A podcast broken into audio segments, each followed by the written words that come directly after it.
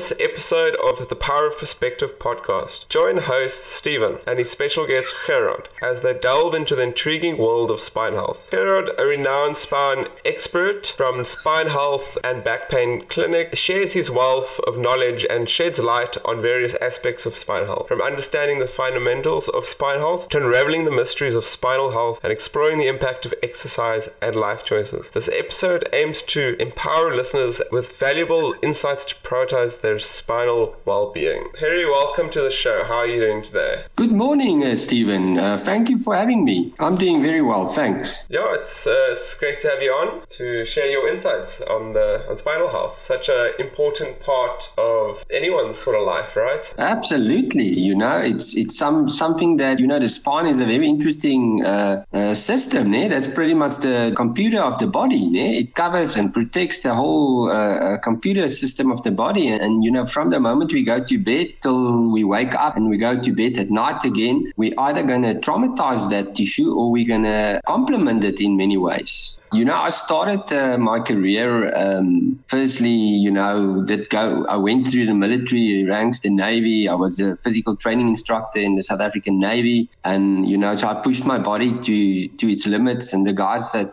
you know, uh, that's been there, know, you know, the physicality of that. And thereafter, I decided to go and study. I was at Stellenbosch. I'd studied exercise physiology. Uh, and then I went uh, overseas. I, I, trained as a physiotherapist.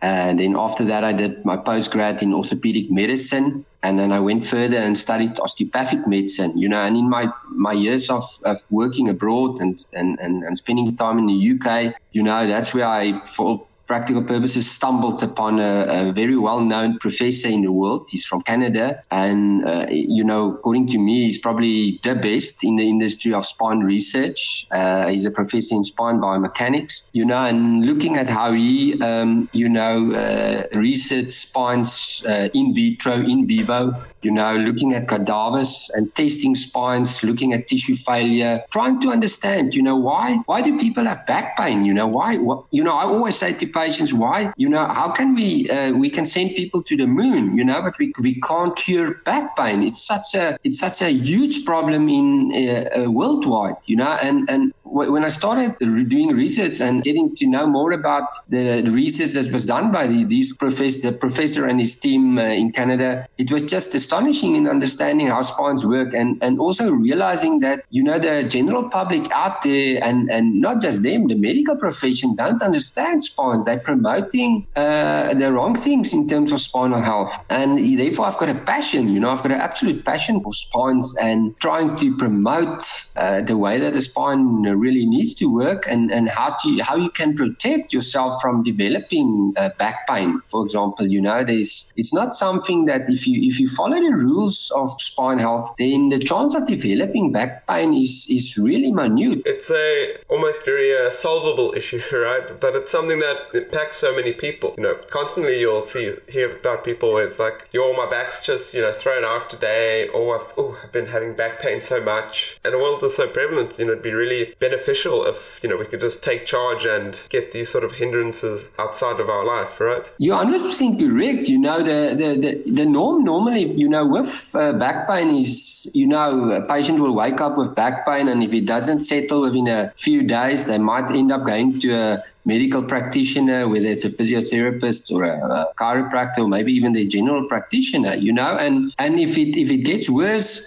Often then will be referred to a, a neurosurgeon, which will do the necessary uh, diagnostical scans and stuff. And then, you know, ultimately, often, uh, you know, if there's something major going on, they will opt for operation, you know, and and a lot of times, majority of times, I mean, research or statistically is, is, is something like 80% of surgeries should not have happened. Yes, there is cases where operation is needed, you know, depending on what the what the actual pathology at hand is, etc. But the majority of patients could avoid surgery for one. And also, you know, if they understand spines, um, and that's something we're going to discuss today, they won't get back pain, you know, because uh, it's, it's, I always say, you know, a spine is like uh, when you go for a car license, you get a license and there's rules that you have to follow, you know, and when you drive on a road, um, uh, you got your license, you follow the rules. If you if you break the rules, you're gonna get a fine. You might uh, you you know even get arrested. You know, and the spine is the same. If you stick by the rules of spine health, the chance of developing back pain is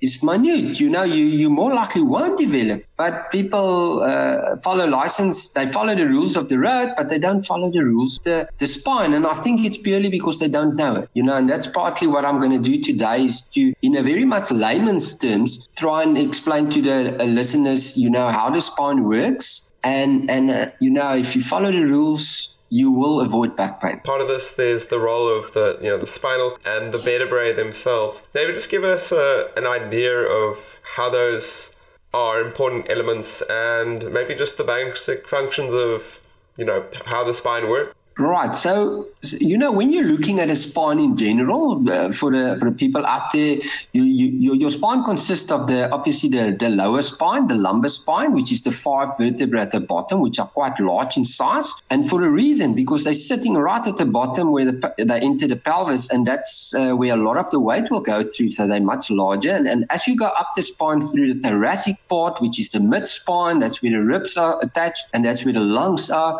they, they start getting a bit smaller. And as you go, go towards the neck, you get uh, the cervical or the seven cervical vertebra, which is, you know, much smaller compared to the, the, the thoracics and the lumbars. And there's a, a less weight, obviously, in those areas. But the, the main thing is these uh, vertebrae, they protect and cover the spinal cord, né? The, which is the extension of the pretty much the brain we call it the central nervous system, which regulates everything, your organs. Um, uh, you know, it's literally in control of everything. So the secret in life really is to understand that you need to protect that. Uh, brain or, or, or, or, you know that regulates everything and um, I'm of the belief that if you, um, you know, traumatize that area in any mean, shape, or form, then it will manifest in different ways. Ne? It can even compromise, develop all sorts of pathologies if you compromise that area. So the spine in general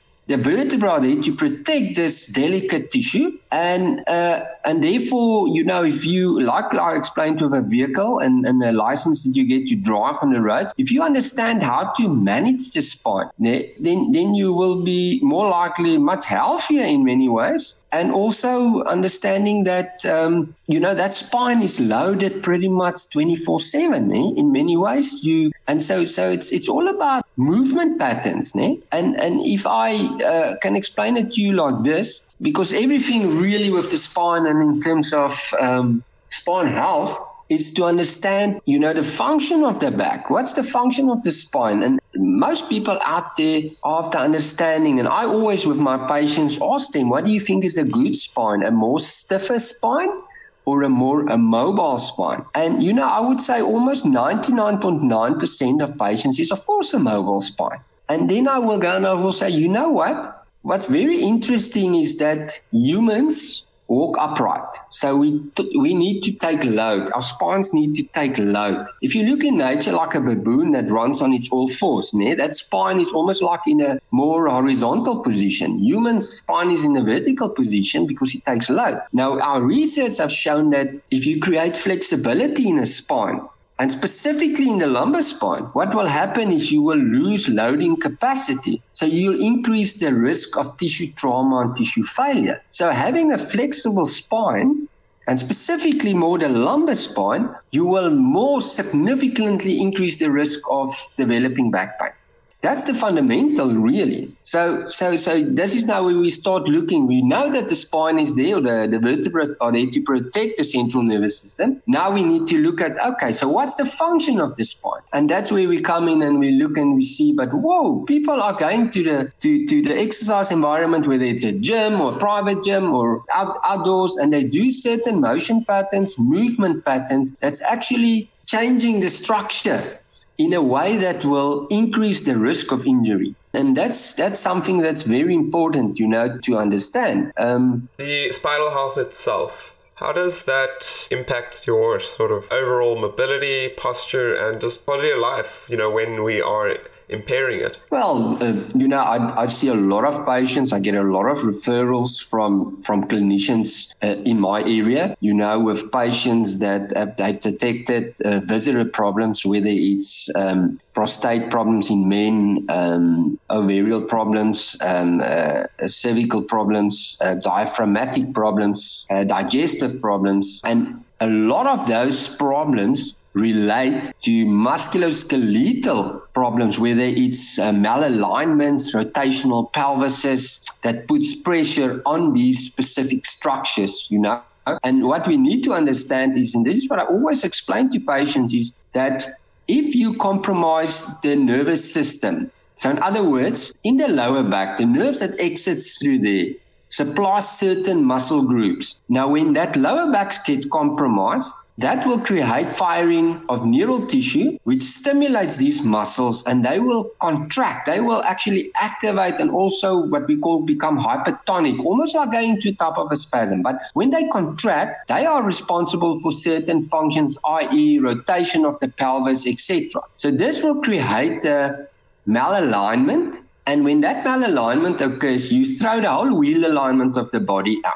And when that happens, this puts pressure on certain viscera, certain organs, etc. So you know, one thing leads to the next, leads to the next, next, uh, needs, uh, leads to the next. And when we correct these structural uh, uh, alignment problems, then we create a wheel balance or a wheel alignment, you know, uh, uh, again. So everything is now nice. But if that patient then doesn't follow the rules of the spine. In other words, if he goes back and he, he do a lot of flexion-based movements, etc., etc., he will just create the same problem, and then the whole pelvis will uh, go back into malalignment. And this is this is what's so you know uh, fundamental about spinal health. You need to go back to basics, understand you know how the spine functions, what it what it likes, what it doesn't like, and I and I want to say it's not rocket science. You know, this is why I'm going to explain today how does the layman person, the, the person out there, the normal person out there, how can he prevent back pain? How can he prevent creating malalignments in his body that will ultimately manifest and create all sorts of problems from, let's say, a visceral perspective, neural compromisation, you know, and all sorts of uh, things that, uh, that go from there. Yes, there's this almost philosophy or concepts of mobility versus uh, stability. And and I think sometimes there's um, confusion yes. or unawareness of the actual importance in you know the human body of these and what to look out for versus you know in other organisms and so on. And maybe put some light on that. Right now, now this is very important. Né? When we look at the skeleton, we've got two ball and socket joints below the spine. In other words, in this case, the hip joints. Now they power joints and they've got significant mobility. And we've got two on top of the spine, which is the shoulder joint, the glenohumeral joint. Right. Now, there's a reason for that. They're completely different in how they look compared to your vertebrae and the vertebral discs joints, where they shape. Ne? The intervertebral discs and the intervertebral disc joints there where they mobilize and how they take, they develop to take load. Your hip joints are developed to generate movement. Okay, so that's very important. Now, when we looked at this, and, and this has all been done in research, you know, we've got papers to back this research, etc. When we're looking at the the, the, the, the, lumbar spine. Now we talk about the muscles of the core. Everybody nowadays go out there and they say, now I need to do my core exercise. Now, if you look at the function of the muscles surrounding the abdomen area or what we call, let's call it the core muscles, their function is to prevent movement not generate movement. One, they prevent movement, and therefore we strengthen them isometrically, not concentric eccentrically. We strengthen them as isometrically, and their function is to prevent movement. Why? Because we talk of proximal stiffness to create distal athleticism, right? So they stabilize. If those muscles were trained concentric eccentric first and they didn't prevent movement you will get energy leakage. As kinetic energy travels through the body, you will get a lot of leakage. You lose power, which will decrease your performance. And ultimately, you will end up with tissue trauma. So the core muscles, their function is to create stabilization. Therefore, we train them isometrically, and therefore we do exercises like planks and side planks, etc. And the hips, on the other hand, are ball and socket joints. They power joints. They need to move. And the average person, when they move, when they squat, when they bend, they bend through the back. They don't bend through the hips, what was developed for that. And therefore, now people will go and say, but I need mobility in my back.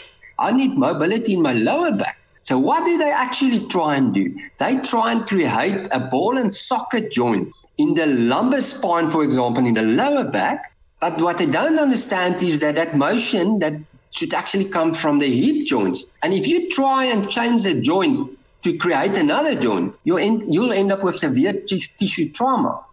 And ultimately, uh, uh, this is what's actually happening in many ways. And in my clinic, if I you know, just for, as an example, take a patient and I say, you know, I'm going to show you how to bend through your hip joint, not through your knees, because if you're going to bend through your knees, and a lot of patients will say, yeah, I know I have to bend through my knees. No, you will develop osteoarthritis if you do that. You want to bend through the power joint, the hip joint. And, and, and, and they can't do that. They just don't have that ability, that motor pattern to, do, to do that. You have to literally teach them and teach them how to do that. Um, you know, and what's fascinating, Stephen, if, if, if, if we look at the human and we look in nature, you know, I often say to patients, what animal or creature in nature um, functions or spine functions as a ball and socket joint spine. In other words, remember the humans have got ball and sockets in the hips and shoulders. The human has got these intervertebral disc joints in the spine. But what animal in nature has got ball and socket joints in his spine? In other words, he was created to have a lot of movement through the spine. Now, this in this case, it's a whale, né? The, the, the, the joints in a whale's spine functions as a ball and socket motion purely because that animal uses that spine to generate power. And if we take the human and we say, let's put uh, ball and socket joints in a human spine, it would be the same as trying to stack oranges on top of each other. That's hardly impossible unless you put a very stiff pin through there. No, in, indeed. And so you know, also the way almost use the spine and impact the spine, you know, back in the day to, you know, modern times has changed a lot, right? What sort of things generally just in modern lifestyle do people get wrong or that cause this uh, pain issues? A very interesting point that you take on there. And I'm going to give you this example. A few years ago, the institute, uh, you know, that I follow, the Spine Institute, um, they went to America and they uh, went to the Navy SEALs uh, training school. It was in Texas. And these guys have had significant back pain, you know, the, the recruits on the course. And um, uh, so what they did, they found out that they were doing what they call a 60 second speed sit-up test. So they, they, they said, well, well, this is a problem, né? You, uh, and I'll, I'll explain to you a bit later why, why these things are so bad for you. But what they did was they said to these guys, half of the recruits for the next six weeks, you only do plank and the other half will continue with the um, speed sit-ups. When they came back after six weeks and they evaluated these guys, the guys that did the planks had no more back pain, but the guys that continued with the speed sit-up tests, which is uh, something that the guys that's been in the military know. You know, that's what we do. Um, uh, they had uh, significant back pain still. So then they said, well, now we're going to compete. We're going to use the 60 second speed sit-up test as a modality, and we're going to now compete and see who, which of these two groups does the best. And what was very interesting, the guys that did the planks completely destroyed these guys on the actual sit-up test, né? the guys that continue to sit-ups. Now, that was just an indication of, of, of how important core muscles are and, and how you do train them, right? So that was very interesting. And the people out there doesn't understand it. If you go to a gym today, what do you see people doing? Sit-ups, crunches. Now you might ask me, so why is that bad for? Well, remember I just said to you, the muscles around the core are tra- strengthened isometrically. That's the first thing to understand. And the second thing is that if you look at a spine in general, the one area you want to protect, which is very, very important, is the intervertebral discs. Okay. They've got a nice height when we're young. They consist of layers of collagen, uh, annulus layers, rings around about 30. And inside the central part of the disc, you get a nucleus, a nucleus pulposus, right? Now, this system works like an hydraulic, uh, hydraulic system. But what we've known, repetitive flexion movements will over years create delamination. So, in other words, if we keep bending the spine, the spine will end up, or the disc will end up delaminating. So, what will happen? The substance inside will start leaking And because everything in life we do is almost forward, né? we bend forward, we pick stuff up forward, we sit in front of our computers with a slight slump, slight flexion in the back. So everything we do is forward. And for that reason, that's why the majority of the discs will will eventually create a leakage or a prolapse or a herniation to the back towards the spinal cord or the nerves waiting at the back. And therefore, flexion or bending is probably the worst enemy of any spine. And the moment we remove that from a patient, the majority of backs, interestingly enough, starts healing. Something so that's why that. we well it's pretty much that né? but remember we categorize backs as flexion intolerant that's the bending intolerance backs can become extension intolerant or backs can also be motion intolerant so movement uh, uh, that uh, you know they, they're very sensitive to specific movements but ultimately, you know, the exercise environment promotes flexion based exercises, you know, and you find it in a gym uh, environment on a lot of machines, you know, uh, uh, and in obviously body weight exercises and stuff. And it's a simple exercise as stretching your hamstrings in a seated position. Um, those are things that I personally uh, not recommend. You know, if you do want to stretch a hamstring, for example, then you lie on your back and you bring your leg up. So you do not put excessive strain. And, and, and I come back and I say, remember, spines don't get injured in a day. So the patients that come to my clinic, they normally 30 plus. That's the age group. So before your back starts hurting, it's cumulative trauma over time. It can take five to 10 to 15 years. The guys that do get severe back pain and injuries at a younger age, in other words, below 30, they normally guys that lift heavy weights in gyms, you know, and in that environment that they do a lot of weightlifting. That amount of force on their backs, those those are the patients I've seen, you know, that I can almost like put a label on in terms of under the age of 30 that come see me. Guys at 21, 22, 23, you know, they've got these disc damage as a result of that repetitive flexion based move. And unfortunately, it takes cumulative trauma over time to destroy spines. It's not a, you know, one day you bend down, boof, and that happens. It doesn't work like that. So, what, uh, what causes the pain itself on a sort of neurological sort of level? Well, uh, there's a combination of things. You might get a patient that come in here that you know, you've just tweaked the muscular tissue, muscle tissue in the spine, you know, um, uh, by doing a wrong bend. But then you can get a patient that uh, has got compromisation of the actual disc material inside that will be some much more severe pain, where he's actually now over time have created a lot of movement, wrong movement, i.e. bending, and therefore the material inside the disc has now started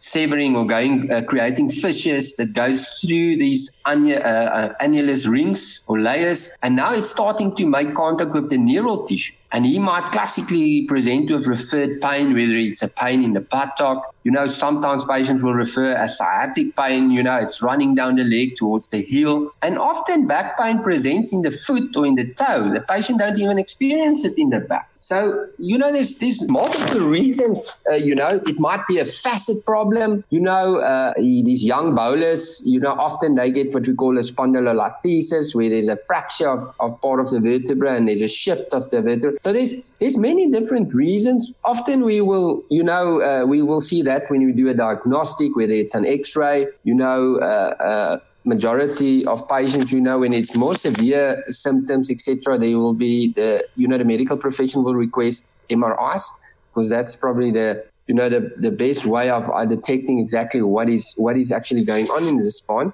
um, but yeah, you know, spines is very interesting and it's not always easy to detect and make a diagnosis as to exactly, you know, what is, you know, is it the muscle causing the pain? Is it the actual facet joint? Is it a capsule? You know, is it the disc? But, you know, um, there's always a reason for pain.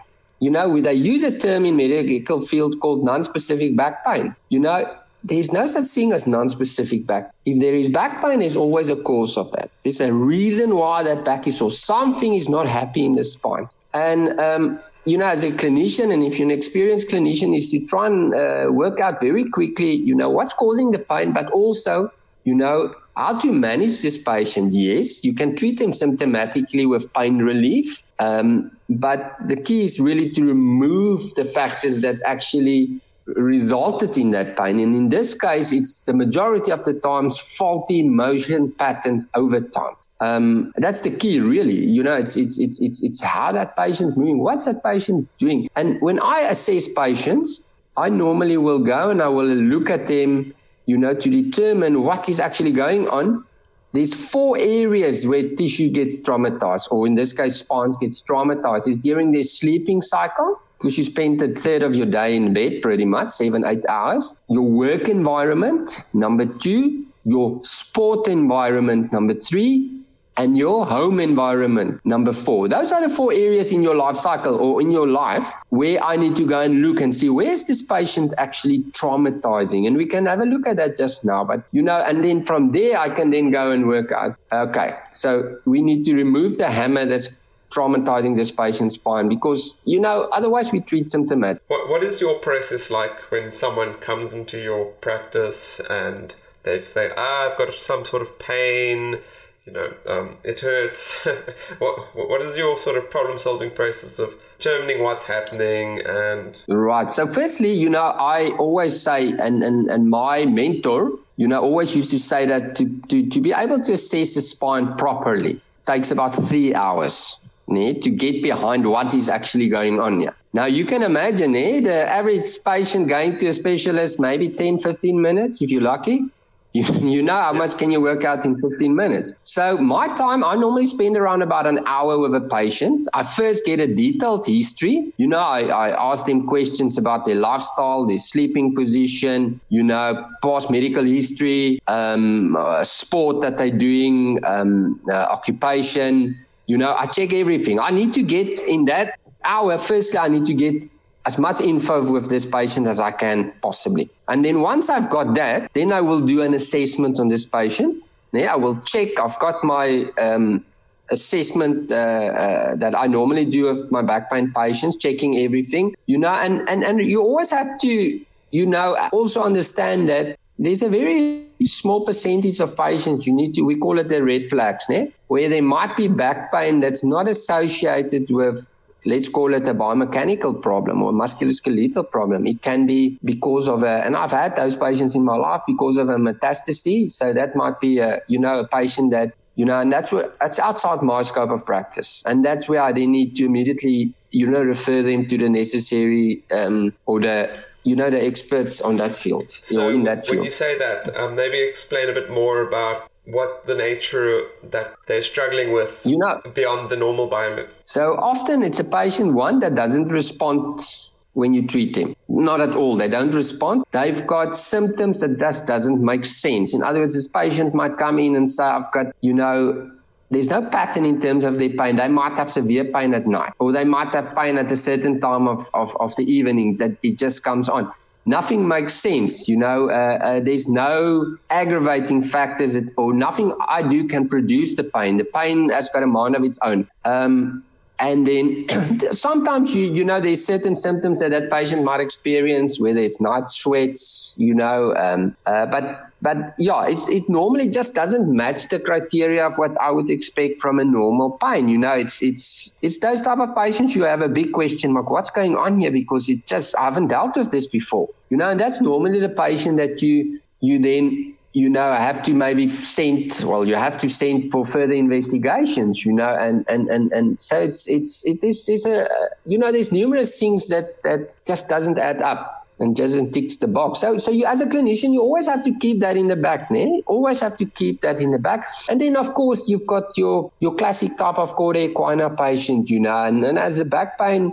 clinician, you always have to firstly check whether there's any disturbance in the bowel and the bladder habits, you know, because obviously neural tissue that comp- uh, that controls that part of the body, you know, that's under pressure, you know, that's that's one of the few reasons why it's sometimes, um, you know, justification for immediate surgery uh, because the specialists in that regard will have to then you know go in there and take pressure off that neural tissue um, so those are you know that's an example of, of, of a patient that you know where surgery might be the only option, you know, to go in and they need to get in there quickly. So that's where the experts in that area, your neurosurgeons and, and spine specialists will then go in and the surgical route, you know. It yeah. doesn't happen that often, you know, but but that's always one of the first questions as a back pain specialist or you, you have to ask, you know, uh, if there's any problem in terms of that area. And is it always physical or is there a mental component to it? That's a very good question. Definitely. I think that uh, emotional well being of a patient, you know, their stress levels, that's like an amplifier on the central nervous system. Eh? And we do know uh, the nervous system needs to rest. And, you know, if your nervous system doesn't rest and people doesn't sleep well, you know, uh, the nervous system becomes hypersensitive.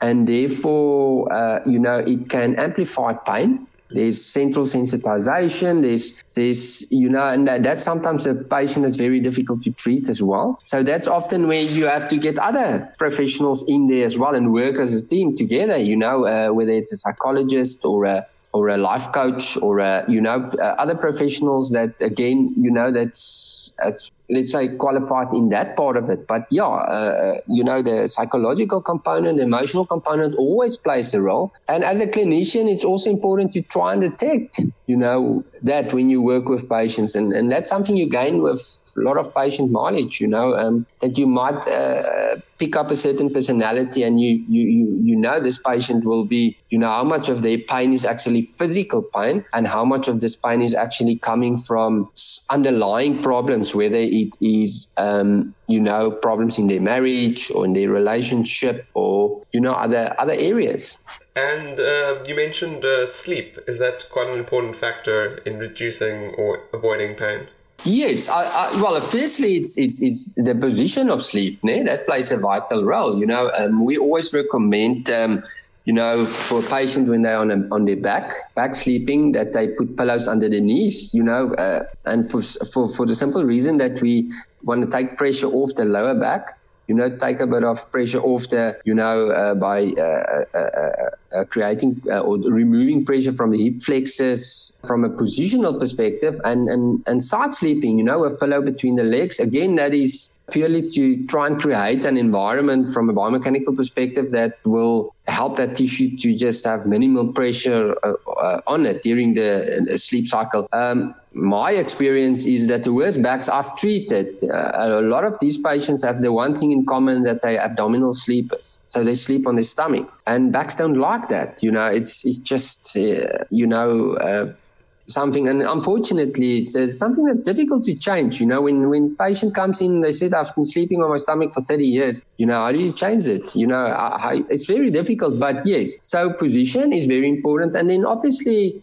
to try and get good sleep from that, that, which I've mentioned previously, that the nervous system can rest and become less sensitive, you know, and not so sensitive pain. So, so yeah, that's very important. But for, for me as a clinician, it's more about you making sure that they have the correct body position during the night. You know, and back pain patients in general will also tell you that if I sleep like this or like this, if I sleep on my left side, I've got pain. If I sleep on my right side, I've got pain. You know, and often it's because of the position of the spine during the night. You know, often when you're a left side sleeper, then uh, the left side will open up and you'll compress the right side. So if there is a pathology or a or compromisation on the right side of the spine, then that patient will normally not like sleeping on the left side and vice versa. It doesn't work like that always but this is just you know examples of how biomechanics also you know work uh, or affect the, the position of the spine when you're sleeping. And so this is a good example of um, posture. But you know in more general the maybe just let's discuss you know posture its importance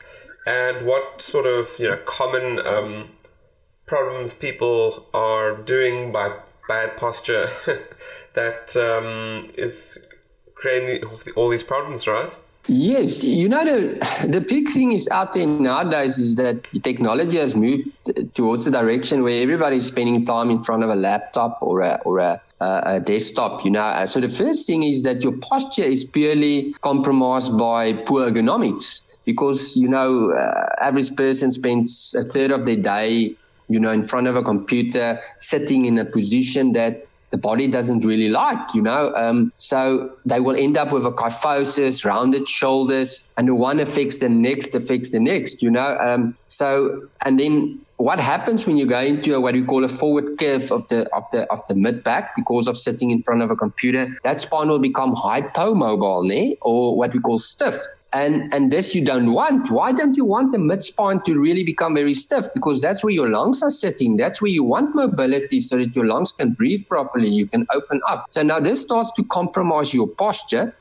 Um, and then obviously with the technology, mobile phones, everybody uses these phones texting, looking down, flex position. So all this technology that we're using is actually you know, starting to uh, compromise the body. Now, you might say, yeah, if you do it for one day, it's not going to do, but people don't do it. People do it for day after day after day, year after year after year. So what we as clinicians need to look at now is, is ergonomics. Ne? Is, is, is we're moving towards stand-up desks so that we can get a patient in an upright position. We remove flexion or bending from the spine, which happens when you're in the sitting position. So these are all things that we bring into play now. Because remember, if we don't remove that, then then we're not going to be able to really be effective in treating these patients. So, uh, uh, posture plays a vital role on this central nervous system, né? because the spine wasn't designed to curl up and bend like that and stay like that for hours. Uh, you know, I always say in, in, the old days, you know, we used to hunt for our food. The men who used to run, eh? we were running after our food. And today we all static sitting, uh, um, you know, and, and it's just completely destroying our postures.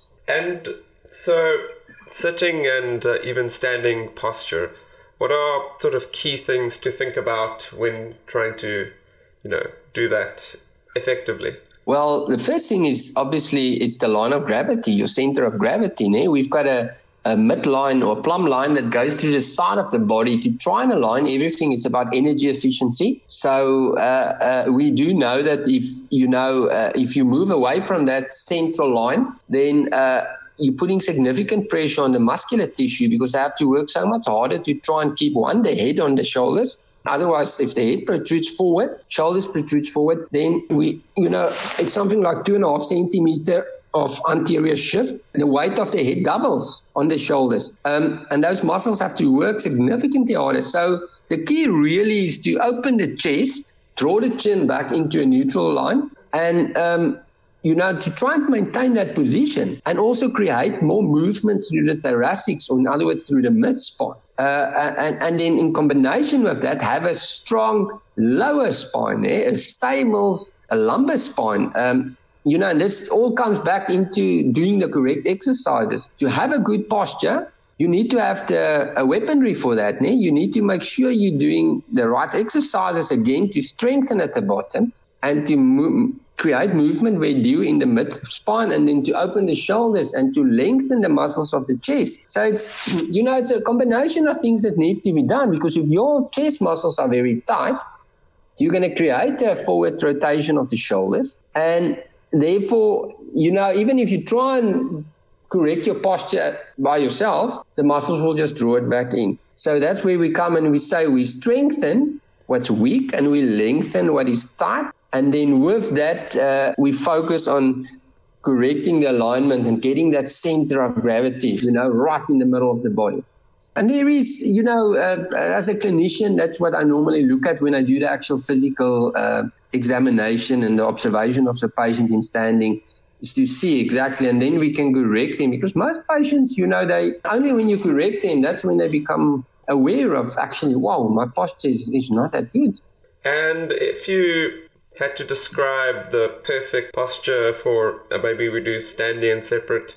We do sitting and standing separately in terms of looking you know uh, feet you know then you know legs you know going up the body like what what does that look like to you? Well in an ideal world nee, uh, uh, again as I, if i go back to the shoulder function you want the we normally use this, uh, a line from a, what we call a side view. Uh, that if I draw a straight line, then it will go straight through the tragus, right through the ear, midline of the shoulders, down the hip, just slightly behind the, the, the, the, knee joint and towards the malleola of the ankle. Now that, you know, if I visualize that line on a patient, that gives me an indication as to what is the correct posture and where is he deviating, where is he moving out of that. Um, one has to take into consideration the their morphology, you know, uh, uh, uh body weight, size, uh, you know, are they ectomorph, mesomorph, endomorph? So, so, you know, it's, it's, it's a difficult one to, you know, to explain to in terms of unless I actually visualize it. I mean, it's it's it's you know the stand the standard posture from standing wise is in just a general upright position, open the chest. You know, almost like embracing the world, hugging the world uh, where with seated position is the same thing. It's, it's, it's upright sitting position. Eh? Uh, we use the ergonomic sitting position where patients got 90 degree bent at the knee joint, 90 degree at the hip area, you know, with an upright body position, 90 degree at the elbows tucked in the side with a straight lumbar spine eh? or lower back. That's a seated position. Um, in terms of the upright position, it works pretty much on the same. You want to be in a straight upright line with an open chest uh, because the as I, as I say, when the neck protrudes forward, it compromises the shoulders. If the shoulders protrude forward, it compromises the neck, you know, and, and that will compromise shoulder function. And, and always what happens with that, uh, uh, it will compromise the lower back. The lower back will be affected by the thoracic spine. So, the, you know, the one affects the other. It's the ankle is connected to the knee and the knee is connected to the hip. You know, they all work together. So it, it's very important. You know, posture is plays a vital role, but you also, you need the ammunition, you need the strength, the muscle strength to be able to, to get yourself in the correct posture. And to the, the listeners, if you had to give movements that are so movements that are easy to sort of remove or change, lifestyle changes that an individual can do in order to, you know, improve their spine health. What are some key and easy ways I can, you know, make small changes to have a big impact on my life? Right. First thing is uh, the moment you get out of bed, roll on your side, sit sideways out of bed. That's number one. Do not sit straight up out of bed. Okay, just roll on your side and sit sideways out of bed. That's the first one. So you remove flexion from that. That's already removing flexion 750 times a year, pretty much on average. Then the next thing is when you go and brush your teeth, use a glass. Don't bend forward, rinse your mouth by opening the tap and doing that. Because that again is 750 times of flexion a year on that back. That's the second one. When you put your shoes on, cross your ankle on your knee, keep your back straight when you put that shoes on. Do not bend forward. If you do pick your shoes up, then lunge or squat with wide legs with a straight back. Again, that's on average 750 times a year. So now you've got, you've already, just by those uh, three areas, you've already moved or removed two and a half thousand almost times of bending of the spine per year. And then from when you from from that position, when you go out into the house, when you you know load the dishwasher, you load the uh, washing machine, you know you either squat or you lunge with a straight spine. You see, now you're starting to change the way the spine. Spines don't like flexion. You know, they don't like that bending repetitively because that will compromise the disc. If you did it once or twice a day in your whole life, they will tolerate that. But cumulative trauma over time, that's what happens with spines. So now, you, and that's just in your home environment your sport environment, remove flex from your sport exercise and leave it for where it's due. If you're a kite surfer, yes, the wind's going to flow you up in the air and you're going to bend the back and stuff. You can't do anything about that. But your preconditioning, you do not want flexion in your program. No sit ups, no crunches, no things we don't do because they're traumatizing the back. If you stretch the hamstrings, lie on your back. You know, now you start looking at those things, you think, wow, okay. And then when you're at the office, if you don't have a stand up desk, try and sit upright, use a lumbar support to keep your spine as straight as possible. And then when you're driving your vehicle, sit upright and ideally use a lumbar support. In other words, a little cushion in the back or roll a little hand up towel that you put behind your back that just keeps your spine nice and straight. And in an ideal environment, you know, I always say to patients, you know, as we age, 50 plus, you know, you don't really want to drive a low vehicle anymore because backs don't like. Ideally, a bit higher vehicle. Uh, you know, those are basic things that, you know, if you follow that, it will take significant pressure off your spine. And so, if you have sort of muscle strain or injury, can that impact spine and the way you should look after your spine? I've broken my arm, and uh, that might affect yeah. how I, you know, go through my day to day life and movements. And so on? Yeah, look, uh, you know, injuries in general, uh, whether it's a, a, a, lower limb problem, whether it's upper limb problem, you know, the rules for the spine stays the same. Uh, you know, don't compromise your spine because of an injury, because what will happen, you will ultimately end up with, you know, with a, let's say in this case, with a back problem as a result. You know, I often see it not so much with fractures, but more with lower limb injuries, you know, whether it's a fracture of an ankle or a patient is in, in on walking on crutches. You know, now they're starting to change the way they walk, they compensate. And as a result of that, that will manifest in many ways, creating problems in the lower kinetic chain, but more so in, in the hips and the and the lower back. And uh, so one has to be very careful with that, you know, because if you start traumatizing the spine by you know, partial weight bearing, for example, or using crutches because you've got an injury, then what will ultimately happen, you know, if you now sit incorrectly or you bend incorrectly, that tissue is already under pressure. And that will just push it into becoming uh, symptomatic. So, so, so the key is really that you know you should always apply the spine health. Doesn't matter what injury you've. Don't forget about that spine because you now have a broken leg or a broken arm or a you know, uh, injury to the neck. It's very important, you know, that you, should always respect the spine, and, and, and that should be the key, really, in terms of everything that you do, you know. Um, Have a good relationship with your spine. And the spine itself, you know, the body is quite a complex sort of organism, and there's a lot of interconnectivity, and, you know, a certain part of our system will affect other parts. Um, how, do, how does the kind of it all sort of inter interlock um, in the body? Well, you know, as I said right in the beginning, the central nervous system regulates everything, and the body is a very complicated system. It's a very very complicated. The engineer that manufactured you know the system or built the system it must be unbelievable because you know every part of the body you need a specialist you know whether you need a a dermatologist for the skin, cardiologist for the heart, a urologist for the plumbing part, you know, there's a specialist for every part of the body. It's very complicated. But at the end of the day, the nervous system is regulating everything. And therefore, you can only do so much. Yes, you might develop a neurological condition or disease or something that's compromising the central nervous system. Eh? Now, often a lot of those type of things might be out of our control, you know. But what is in our control is how we move, because according to how we move, we're going to compromise this nervous system that will compromise whatever it regulates, and it regulates everything. So you see how crucial it is to understand that as, a, as an individual, the way I move from the moment I get into bed till the moment I get out of bed will compromise, you know, everything in my system for good or for bad and um, and this is very this is very uh, important to understand. I always have the saying that we are on one side and our spines are on the other side. And what you want is not necessarily what your spine wants. And you need to bring them in line with each other so that your spine and you understand this is what we want for the body. And that's very important because, uh, you know, as I say, uh, the nervous system is at the end of the day in control of everything. And it's a complicated system. Half of the stuff we don't know, more than half, we don't understand and we don't know. But what we do know is that if you move correctly, so therefore you will often hear people saying, but movement is health.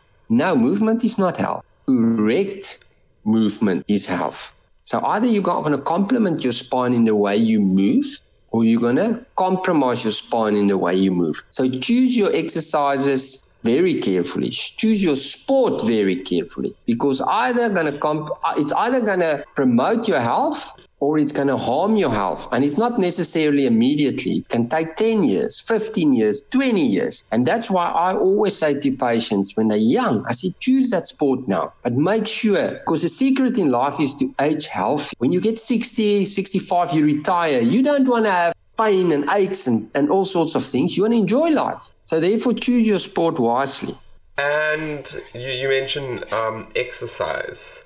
Maybe let's go through how the role of exercise in maintaining spinal health. Right. So, so this is very important. You know, um, firstly, as I said, we want. If I look from my clinical experience, if I look at a patient, what do I want for that patient? One, I want stability in the lower back, right? And I want mo- bit movement in the mid spine. That's really what I want. Most spines have the reverse. They've got stiffness in the middle back and, and too much movement in the lower back. And as I said to you right in the beginning, that if you create movement in the lower back, you're losing lower uh, loading capacity, and therefore you will increase tissue trauma. So for me, that's the fundamentals. Ne? I, when I assess a patient, I want good movement in the hip joints, the ball and socket joints, because if the hips aren't moving well, the, the lower back's going to pay the price because movement will come from the lower back. So, so that's very important in terms of exercises to first to make sure this is what I want with this patient. Now we're going to say, right, so what exercises are out there?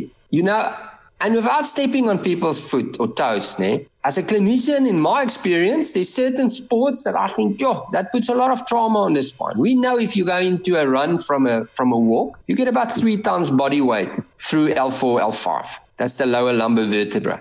That's a lot. If average person weighs, say, 70 kilos, that's about 210 kilos during the running cycle that pounds through those lower two segments. Are you helping that spine? Or are you compromising that spine? You know, that's that's what I always ask. So from that perspective, if you do want to be a, a runner, if you like running, make sure you've got a stable lower back, a strong lower back that will be able, the armor will be able to tolerate that load. So you want stiffness in there, not mobility. Because if you create mobility in the gym when you're a runner, you're going to be in trouble because you're not going to have the loading capacity or the tolerance capacity to take that load, and you'll ultimately end up with tissue trauma. Make sure you've got the armor on so that you can tolerate the type of sport that you're dealing with.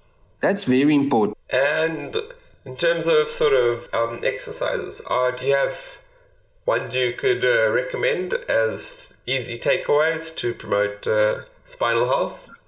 Well, the, the, the gold standard exercises that we've tested, and that's the fundamentals of spine health and, and conditioning, is, is, is the number one is the plank, the side plank, the what we call the all four opposite arm and leg hold, where you hold that for 10 seconds in that position, you sweep, you come back, you go back into that position. Right, those are the fundamentals to start activating the muscles surrounding the spine to stabilize. But what's very important when we look at these exercises, if you do them incorrectly, in other words, what will happen if you do a plank, say for 60 seconds? A lot of people say, Yeah, I'm doing my planks, I'm doing it a minute, two or three or four minutes. I have to ask the question, why you want to do it for two minutes or three minutes? Those muscles, we've tested these and we know that they contract. And what will happen? The capillaries that runs through there will be compressed by those muscles and you'll become ischemic and the back often can start hurting. So the way we try and strengthen the spine, for example, the core muscles and stabilizing it through, say, for example, a plank or a side plank, is to do shorter intervals or shorter times, i.e., 15, 20 seconds, maybe pushing to 30 seconds, but do more uh, sets of these. So you might do five sets of 30 second plank or five set or 20 second plank. Same with your side plank. So move away from holding it for long periods of time. Bring it down to shorter periods but more repetitions or sets. Okay, so that's that's very important in terms of that. And then the opposite arm and leg, very much the same. It's an isometric. So you can see all these exercises are isometric holds. Then we've got an exercise called the McGill lift, where you put your hands under your lower back. You've got one leg straight, one knee bent, and you come up, elbows off, and you come up. Now the reason your hands is under your lower back is to prevent what we call lumbar flexion. Because we've just said, you know, your back doesn't like flexion and that supports your spine and that creates an isometric contraction of the muscles surrounding the core. And that's very important. And when you're looking at, uh, you know, the abdominal muscles, they're probably one of the most important muscles during these training regimes is, is the quadratus lumborum.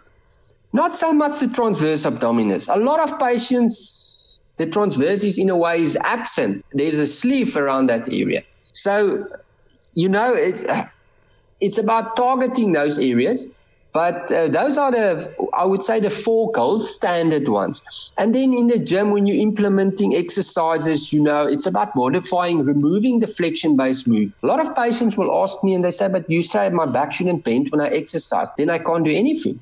I says, no. Most exercises you can do. It's just the way that you do it. You know, that's that's the key. Yes, a Concept2 rower. If you do it incorrectly, you're to traumatize your back. But if you do it correctly, it's a very good exercise. But it's all about technique, it's all about body position. So, how do you choose the, the right sport, you know, that can support the spine and reduce risks and uh, injuries? Well, firstly, you know, my number one sport is walking. That's probably the best out there is walking. It's a safe environment and you can get with a nice brisk walk, you can get very good exercise. If you swing your arms, you're engaging, the muscles surrounding the spine and you, you know, it's, it's probably the best exercise according to me. Uh, second one is swimming. Swimming is a fantastic sport. You know, you can do it till you 90, 95.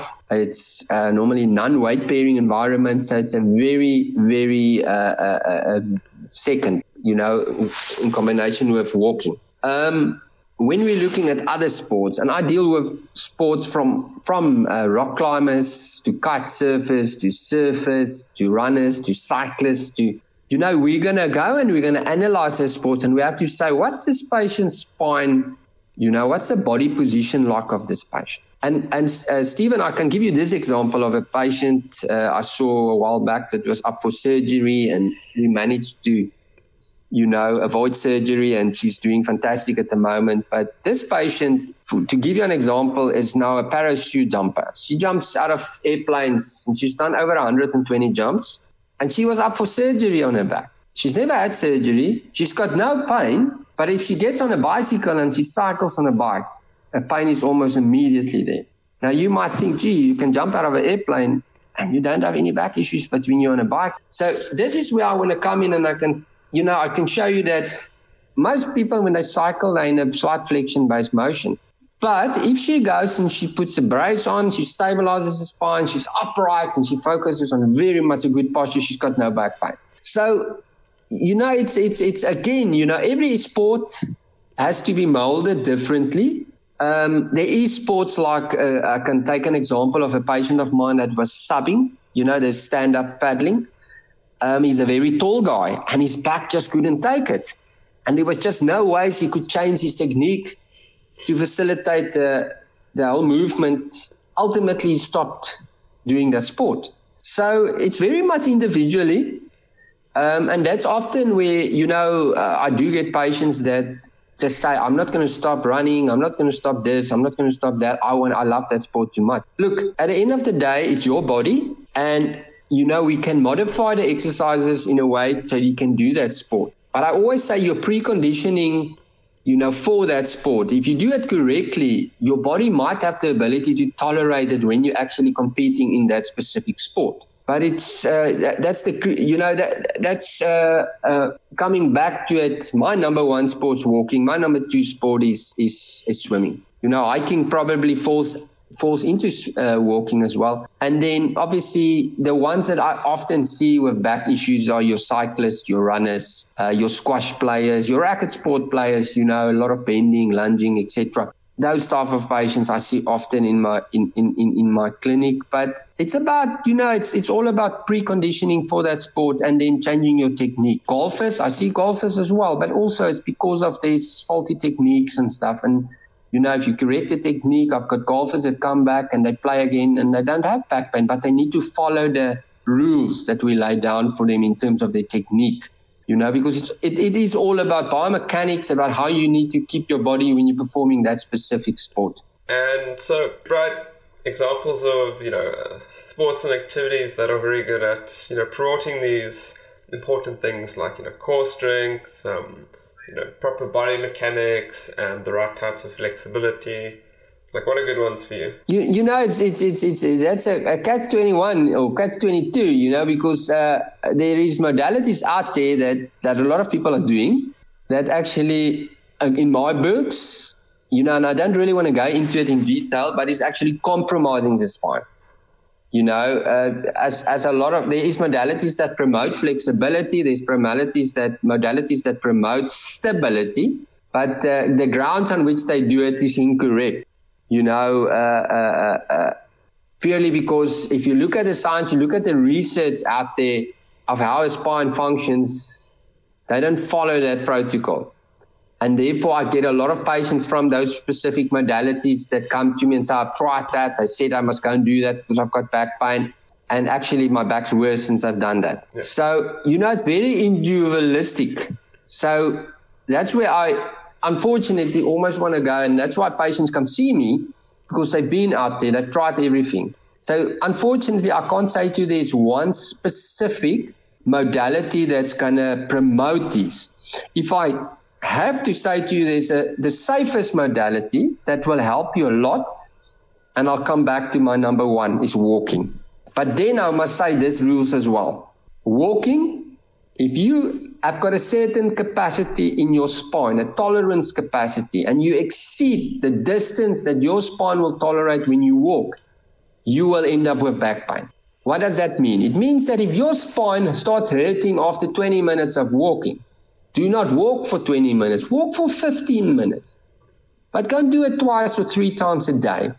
So ultimately, you actually have done 45 minutes, but your spine doesn't know that. Your spine is focused on that. So you do it three times a day for a week. And a week later, you might go 20 minutes. And I'll tell you, after 20 minutes, you'll walk and you'll say, I don't feel pain now because you build the capacity, the endurance capacity of those uh, muscles. And the spine will tolerate that. So, you know, I'll come back and I say there isn't a specific modality. The safest modality for patients is walking. Walk within the spine's capacity. What you want, I want to walk an hour, my spine want to walk 20 minutes. Don't go and walk an hour because that's not what your spine wants. Meet your spine. But do it, say, two or three times a day. That's how we rehab spines. That's how we train spines. And with um, spinal health and um, even just how the body works, are there any other sort of misconceptions that you think are quite big that um, come up a lot? I think um, majority of patients, you know, in my experience, when they've got back pain, they get treated by modalities purely because, you know, this is a modality I've got and I'm going to treat you with this. Okay. And that shouldn't be the case. I don't, I don't feel that.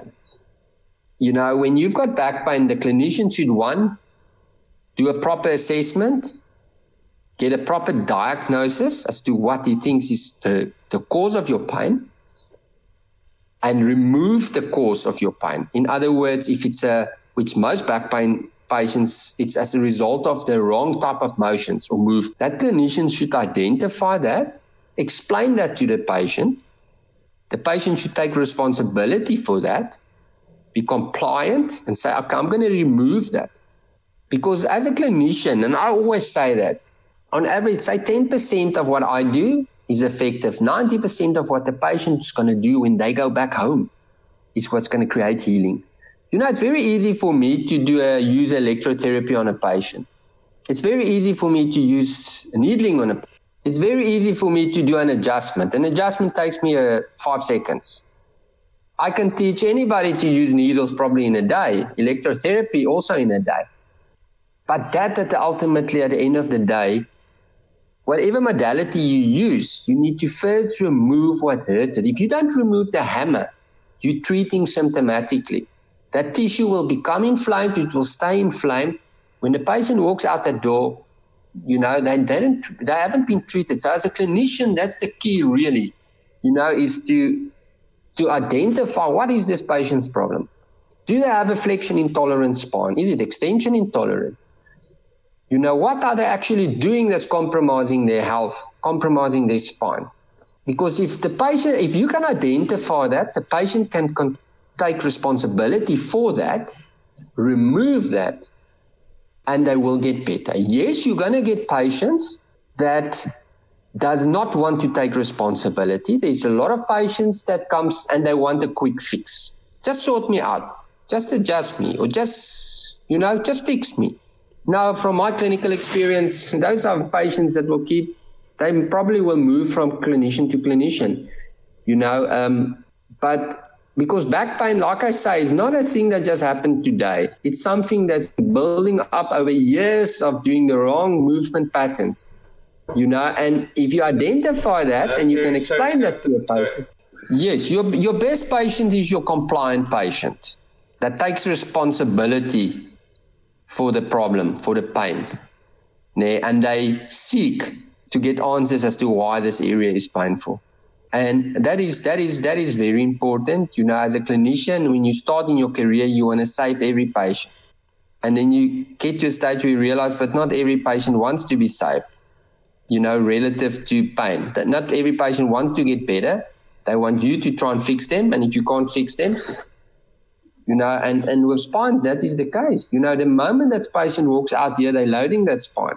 Are they going to load it in the way that they're supposed to? Are they going to load it in the way they're not supposed to? In other words, are they following the rules on the road? They got that license. Or are they going to break the rules on the road? They're going to reap the benefits if they follow the rules. If they break the rules, they're going to pay the price. If you're uh, struggling with um, you know back and spinal pain, what are your, your options um, to, to, to solve this when you're when you're thinking about you know how do I tackle this as as an individual? Yeah, just like do I see this this type of person? Do I get this? Do I implement this habit? Like what kind of are the good options to to focus on? And you know many um, experts or, or, medical professionals out there, you know, uh, physiotherapists, chiropractors. Um, if it's serious back pain, you know, uh, with neurological symptoms, often patients will go to the general practitioner, which will then refer them to a neurosurgeon. Uh, often might be a neurologist. So there's many medical professionals out there that you can you can go to for treatment. I would say with any back pain patient, you know, what you need to understand is if you've injured your back, you know, is it an acute problem? Is it something that's now happened a week ago, three days ago? Is it something that's been, uh, you know, uh, there for 30 years? I recall when I was practicing in the UK, I had a patient that came to me and when I asked this lady, you know, if you had back pain, she says, yes. And I said, how long for? And she said, for 30 years. You know, and I, I had 20 minutes to help her you know so so you have to determine how long has my pain been here has it been here for a for a day for a year for for 10 years because you know depending how long it is that's how probably it will respond to the type of modality or the clinician that's going to intervene uh, don't wait too long when you've got back pain don't wait three weeks now i'm going to go to the clinician you know?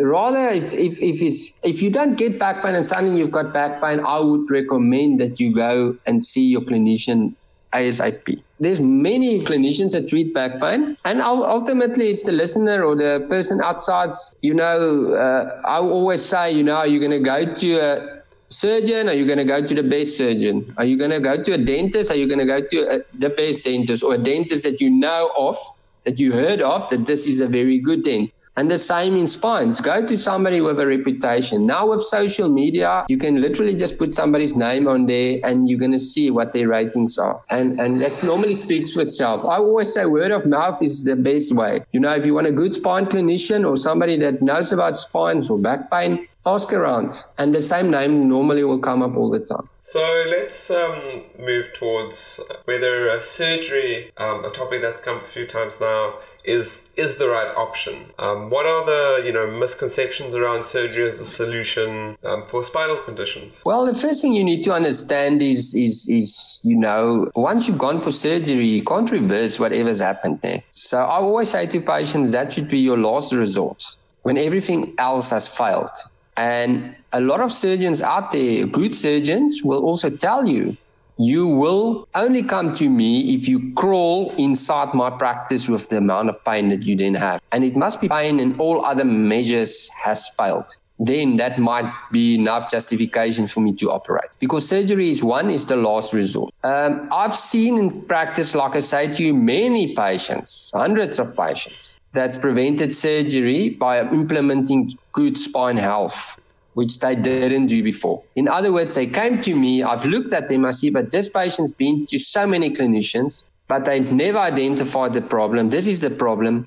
And therefore, the moment we remove the problem, the tissue heals. So, you know, surgery cannot be removed. Once you've gone there, you can't change it. That's the first thing. And a lot of patients that have surgery ends up with another operation and another operation. Um, that's the first thing. The other thing is you know, MRI scans doesn't always tell us everything. Why?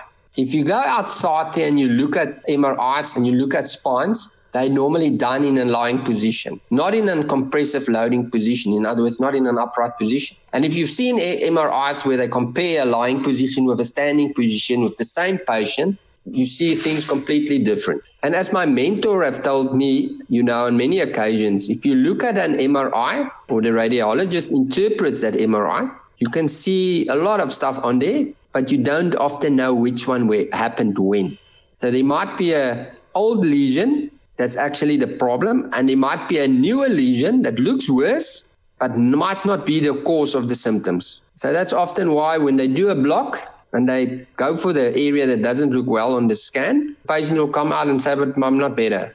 So it's like pulling a tooth and you've missed the rotten tooth. You pulled a, a tooth that's not the one that's causing the pain. So from that perspective, look, there's always a time for surgery, and I've got a lot of respect for the surgeons, you know, but it should always be the last resort. Everything else should be. And my experience when patients come to me that's been to all the medical experts, what I address, they've never addressed. In other words, the patients have been treated symptomatically. The problem, the cause, the biomechanical cause have never been addressed. Now you if you don't if you don't identify the cause and you remove the cause, in other words, if you get a hammer and you keep on hitting your finger with a hammer, it's going to keep on getting sore. It's going to get worse and worse. And if you don't remove the hammer, your, your tissue won't heal. And this is the problem. The clinicians do not remove the hammer. You need to identify what's the hammer and remove that. And the circumstances where surgery might be, you know, necessary and beneficial? Well, first thing, as I said to you previously, when the patient presents with Cauda syndrome, in other words, when there's bowel and bladder say incontinence or there's massive problems there, that's when they need to be referred immediately so that they can do the necessary scans. And then, if needed, they'll go into surgery to, to, to take pressure off that neural tissue. Because if they do not, that patient will probably end up with a bag. They'll lose that function. Okay, so so that is uh, you know that's that's one of the probably first reasons why op- operation will be. Obviously, if there is let's say, uh, tumors in the spine that's compromising the patient in such a way, and they know that that is actually the cause of the patient's pain, the surgeon might, you know, decide that that's that's you know justification. So there's often if there's solid structures or that compromises the tissue that they'll be able to get in and remove because they're not going to go anywhere else. You know, they're not going to change. We can't biomechanically do anything. So it's it's it's very much individual, and it depends on what is actually you know the cause of the problem, um, and can we biomechanically and through corrective movement patterns and stabilization and stuff alleviate that? If the answer is no, if there's severe neural compromisation, in other words, nothing we can do can take pressure off that nerve, that might be justification for going in there and either doing a laminectomy, discectomy. But we always want to try and, you know, let everything fail before we end up with surgery. So it's, it's very individual and it depends exactly on that specific. But as I said to you before, I think statistically it's now 80% plus of surgery should never have happened. But it's, uh, it's, it's, it's crazy that maybe it's sort of a, a knowledge gap or all the misconceptions where you know everyone just you know, rushes to surgery, takes such drastic measures, and yeah, a lot of people aren't very aware of kind of the basics of taking care of the spine, lifestyle mm. changes. Yeah, hundred percent, Stephen. You know, and, and, I've got respect for a lot of surgeons. There's a lot of surgeons out there ha- has to stand that you earn your surgery. You're gonna have to earn your surgery. I'm not gonna operate on you just by because you know that's a quick fix. And I've got so much respect for those surgeons because they say to the patient, you're going to earn the surgery. Go and do everything that you're supposed to do. And if it fails, then you come back to me. So, uh, but you're 100% correct. You know, the lifestyle changes. You know, if you follow the rules, the chance of you ever ending there is, you know, very slim. Can you share um, one, one or, or more sort of success stories um, that you've sort of experienced in your time, you know, practicing and that might, you know, inspire or, you know, bring nice light to the, the field and implementing these things? You know, I've, I've uh, recently I'm just thinking of one lady that came to me and she was crying of back pain. And, um, you know, she's a mum, three kids, homeschooling you know, and obviously a lot of flexion movements and stuff, you know, and she was in a lot of pain. And she came to me and I explained to her, you know, first sat her down, got the history, and then, you know, immediately identified that she had a flexion intolerance. Uh, and her whole whole life consists of bending, you know. When she works with the kids at school, she bends down, you know, leaning over, helping them. You know, she does housework, vacuuming, all that stuff. And uh, you know, and then I said to her, look, this is what's going on with you. And she looked at me like this and she said, but it can't be. That's so simple, you know. And I said to her, but yeah, this is what's going on with you. You, you, you're hammering your spine every day, every hour. And your pain will never go away unless you change the habits of this is how you do it, this is how you do it. Because your spine doesn't like it. You know, and, and about two weeks, she came back to me for a follow up and she was crying again. And when she walked in and she cried, I was like, oh no, what, what was going on? And she's, you know, as she cried, she started smiling. And I'm like, I asked her, you know, I said, so what's wrong? And she said, nothing is wrong. She said, I've got about 80% of my pain is gone. And I said, so what did you do? And she said to me, just what you did. Just what you said to me, I must do. I must stop bending the spine of mine. It doesn't like it, you know. And it was uh, that's just one example. You know, I had another lady, you know, that came to me, and this is now, you know, not complicated spine, but she was 80 years old. She's a very this uh, well-known writer in the world who passed away recently. A sister, and, you know, she also had back pain, but she said, I don't do anything. I'm retired. And, you know, I said, So what do you do? And she said, Well, I only make my bed in the morning. And the rest of the day, I'm sitting watching TV and stuff. And I said, But can you show me? And she showed me how she did it. And I said, Well, that's the problem. Your back doesn't tolerate that bending movement. And I said, Can you please maybe get somebody to help you?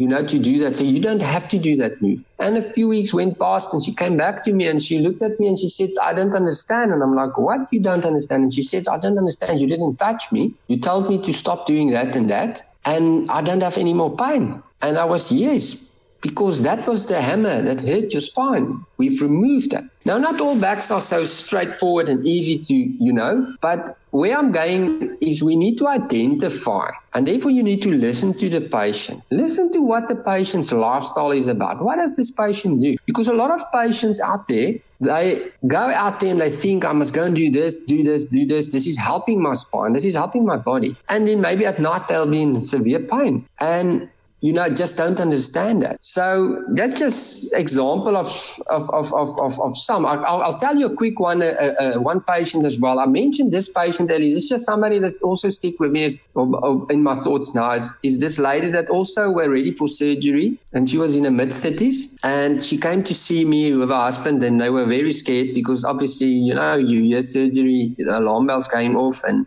and I said, and I said to her, yes, you're not a candidate for surgery. And um, and I assessed and I said, yes, this is a flexion tolerant spine. And, you know, when I started going through her history and sports and everything she does, it was just absolutely, you know, red lights all over what she was doing. You know, she was just doing everything wrong. And I said to her, you know, one, you're not a candidate for surgery, but secondly, you're doing everything your back doesn't like. So we removed all that stuff. We created, uh, provided her with stabilization exercises. And then, um, you know, she came back about three weeks later and she said to me, it's unbelievable how better, how much better I am. You know, um, I've got significantly less pain. It just feels the back's getting better every day.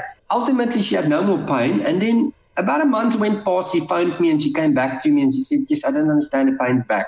And I said, No, no, no, you're doing something wrong. And she said, I'm not. I'm doing everything right. And, you know, I started talking to her and I said, What did you do two days ago before the pain started? She said, I didn't nothing. Saturday, I did nothing. Sunday, only thing I did Sunday, I was doing homework with my girls. I said, so where? She said, we were sitting on the, on the floor doing homework. And I said, there's your problem. The moment you sit, your back goes into flexion. you've got a flexion intolerant spine. Your back didn't like that. And her husband looked at her and said, but you've done that. You were sitting there for two hours. Any case, she looked at me and like, she said, but I, I tend to sit like that often. I said, but your back doesn't like that. So she went home, stopped doing that, and about four or five days later phoned me and said, the pain is completely gone. I've got no more pain. So where I'm going with this is, again, you know, these patients, we identified their problem, we remove that from their life, and they live a, a, life without any more. And and that's the key as a clinician, you know, is to spend time with your patient, listen to your patient, and you know, you can provide them with all the armor. And so we've um, sort of gone over common sort of things that people kind of get wrong, but it might be good to kind of walk through bending and um, you know to, to reach low places and you know picking up heavy objects um, you know these are pretty commonplace in day-to-day life you know and what what would your sort of recommended way to, to engage in, in these two common activities I'm not a big. Uh, uh, I'm not very much a stand uh, a front stander for, for for things like the standard shoulder width squat, purely because of the morphology of the hip uh, the back will go into a flexion based movement very quickly. So I'm very much for sumo squat, that wide stance squat. Now, I often say to patients when they do these type of squats in the gym and the lunges and stuff, I say, so if you go to the shopping mall, do you ever go in there and do squats, those type of sumo squats and lunges for the people so they can see you can do that? And they say, no. I say, so why are you doing that in the gym? And they say, well, I just do it because it's part of my exercise. I says, no. Those are functional exercises. If you can develop a good sumo squat technique in the gym, you will apply that now at home. So when you pick something up at on the floor, you go into a sumo, sumo squat stance, sumo squat stance, and you pick it up with a good technique. So there's no trauma to your back. The same with a lunge. You can lunge and pick something up rather than, you know, bending with your spine. So, so, so, so that's how you're implementing these exercises at home. Um, you know, often when you're using a broom, what do people do? They just bend forward, and because brooms, mops, all these uh, equipment, household equipment, they've got a awkward length. They're almost too short. Therefore, what do you do if it's too short? You bend your hips. Don't bend your back to, to sweep. And this is what people do wrong. They bend with their backs. Your hips, as I said, is the mobility, it's the power joint, the mobile joint. That's This joint was designed for that, but we don't use it correctly. So overall, when you're at home, Use your squat, your sumo squat. Use your lunge. Bend with your hips. When you have to load the dishwasher, lunge down or go into a sumo squat position. Alternative, as what I've done with my house I built, all my equipment are eye level because I just don't understand why people today's time still put all those machines on the bottom so that you can repetitively bend your back and you end up with back pain eventually. So that's the simplest way. But unfortunately, a lot of people already in their houses and the machines are already at the bottom. So therefore, you need to change your body position when you go and you remove those those things. If you go to the toilet, I would say make sure you don't. You know, when people go and sit on the toilet, what do they do? They just bend their backs, ne? Walk till you're against the toilet and squat with a straight spine. That's very important. And when you sit up, the same thing. When you brush your teeth, put a glass there by the basin. So you always have a glass. You can rinse your mouth with a glass. So you don't have to bend your back when you rinse your mouth. You know, this is this is all little techniques you can do around your household that you that you and and and if you're in the garden and you love garden, a lot of people love gardening. Go on your all fours when you're pulling out weeds and all that stuff.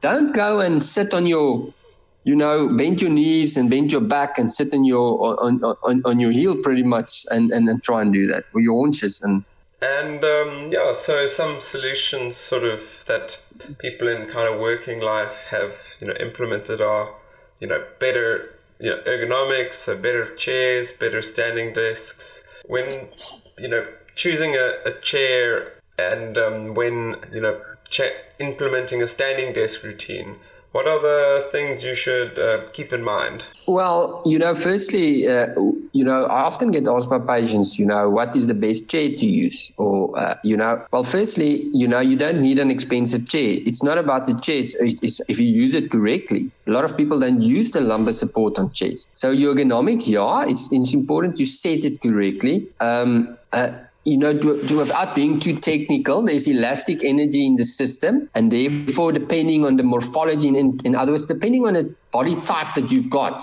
and the elasticity in that system, you know, one patient, it might be better for him to stand for 30 minutes on a stand up desk and then sit for 30 minutes. The next patient might do 45 sitting, 15 standing. So it just depends on the type of body type. But, you know, ultimately, you can have the best ergonomics. If you don't use it correctly, uh, you know, it's not going to have be of any benefit to you. Um, so I always say, you know, in general, I would say if you if you do have a system where you've got a, a stand up desk that can slide up and down, you know, and you can go sit stand, then a good rule is to maybe start with a 40 minute sits, 20 minutes stand, and alternate between those. You don't want to stand for eight hours a day. Your back's not going to like that. But your back's not going to like sitting for eight hours. So you want to change it around between the two. And, and, and, and also, uh, what I always recommend the patients to do is if you can, after half an hour, just stand up, just for one or two minutes. Just centralize that nucleus in the discs and then sit down. The same as when you go on long drives. If you do a four hour drive, don't drive for four hours Stop every hour. Walk around the car for two, three minutes. Get in, go again. That's that takes so much pressure off your spine, off your back. And are there other sort of modern solutions or tools that one can sort of use and get hold of to help with these, uh, avoid these potential issues in future? We've now mentioned the stand-up desk. We talk about the ergonomic setup in terms of your, your laptop screen and all those things. You know, for a lot of patients using a, a, a, a mobile phone often at the desk, you know, that's where you can get the speaker, you know, where you've got a phone that's already, so you don't need to hold the phone on the side, which will change your posture. Um, for vehicles, obviously, you get lumbar support nowadays that you can put in the car for your back. Uh, you get sleeping pillows, for example, when you're sleeping that uh, uh, you can put between your legs. One, I've seen a pillow the other day that they've now uh, brought out, which you can strap around your one leg so that if you rotate in bed, the pillow doesn't fall out, stays there. So there's a lot of devices out there that makes it easier for us um, or helps us. The, the, the key is again spine health. You need to you need to try and look at everything. Yes, ergonomics that's a one component. Get that right. Get the exercise regime right. Um, but also your motion patterns, get your correct motion patterns right. In other words, move correctly. Know what your back now likes and what your back doesn't like. Because, uh, uh, you know, with all of this, we getting, we, uh, they promote, people promote a lot of mobility for spines out there. And, you know, therefore, that's why the, the general public believes that spines need to be very mobile. And, um, unfortunately, you know, as a clinician dealing with back pain patients every day, it's not that, you know, uh, and, and I think that's key. That's one of the things if patients start realizing, you know, if we can just change their mindset so they can understand, you know, I always explain it um, that if you build a house and you put a mobile foundation on that house, you're going to have trouble. No builder will put mobile, mobile foundation under a house it needs to be solid so it can take the load. And that's the same with your spine, really. Is there any other um, lessons learned or pieces of advice you'd love to share with the listeners? Well, you've got one spine there, you've got one spine, and it's a very complicated system.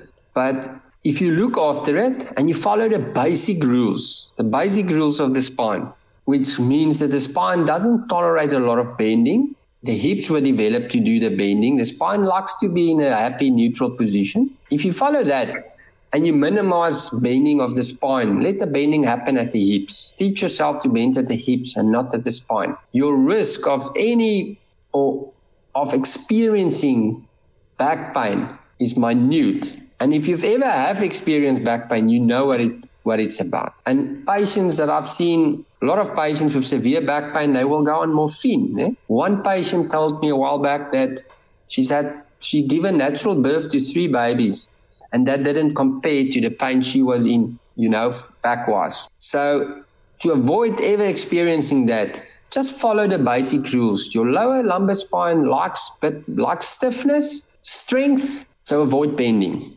where possible of the spine use their hips. And identifying the sort of spinal health not being in the a great spot. So you know the obvious is I've got back pain, and I think you mentioned that sometimes people are feet or sore when it's actually related to the spine. What are sort of common um, things to look out for that may actually be indicating spinal issues that some might not think is the case initially?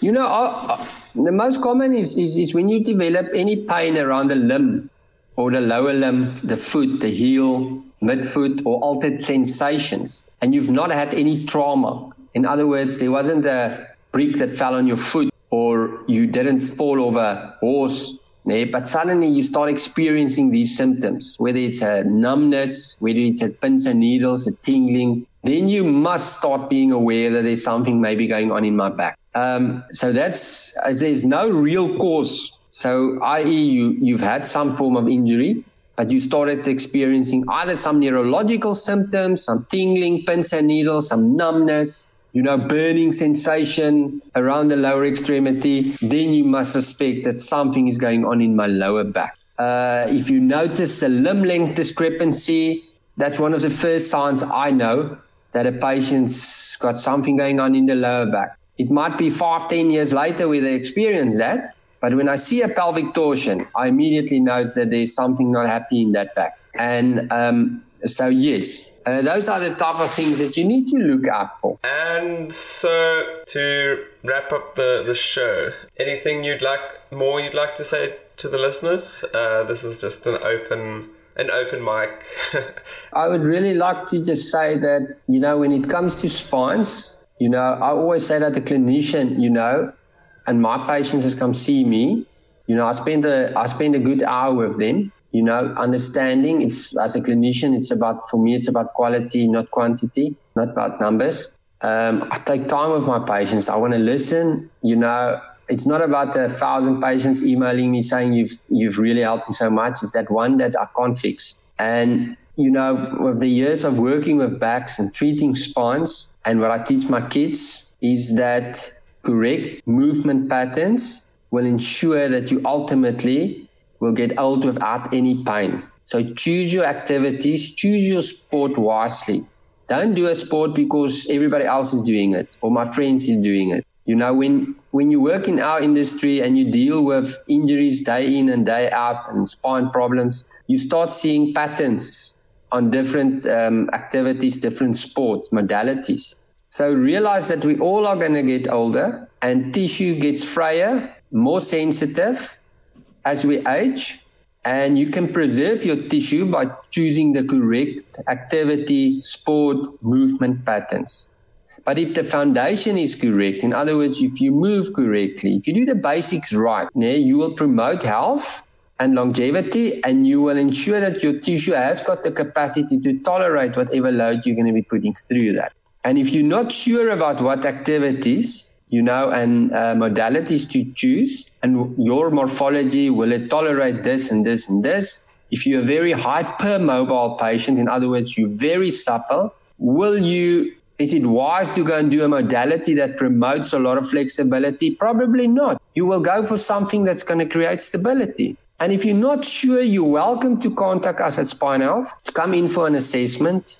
We see a lot of patients that don't have pain that just you know just want to come see us because I've heard of us and you know they want an assessment and uh, so you're welcome to come and see us and you know we're happy to help you and and, and ensure that you will have a pain-free life. And so, are there any resources um, you'd recommend to to folks at home? Are very useful, informative, and just you know great tools to know about? I know you, you guys have a website, for instance. So, you know, anything like that? Yeah, we. I mean, we do have a website, uh, www.spine-health.net. Um, we've got some information on there. You know, the listeners can can go on to, and they can get some information specifically on there. And they're also welcome to email me if there's any specific questions. You know, I always try and get, you know, reply to them all. It might not be immediately, it might take a day or two, and that's at the WC Osteopathy at gmail.com. And then, you know, um, I'm also happy to, to share uh, backfitpro.com. That's my, um, let's call it mentor, which I rate as probably the best in the world on spine research um, and spine biomechanics. They can get a lot of information on there. You know, in articles as to research on exercise and you know what to do, what not to do, etc. Oh, Gerrie, well, it was a real pleasure to have you on the show. And yeah, thanks for coming on. Oh, it's a pleasure. Thank you so much, Stephen. Until next time, take care of your spine, embrace a healthy lifestyle, and keep seeking knowledge.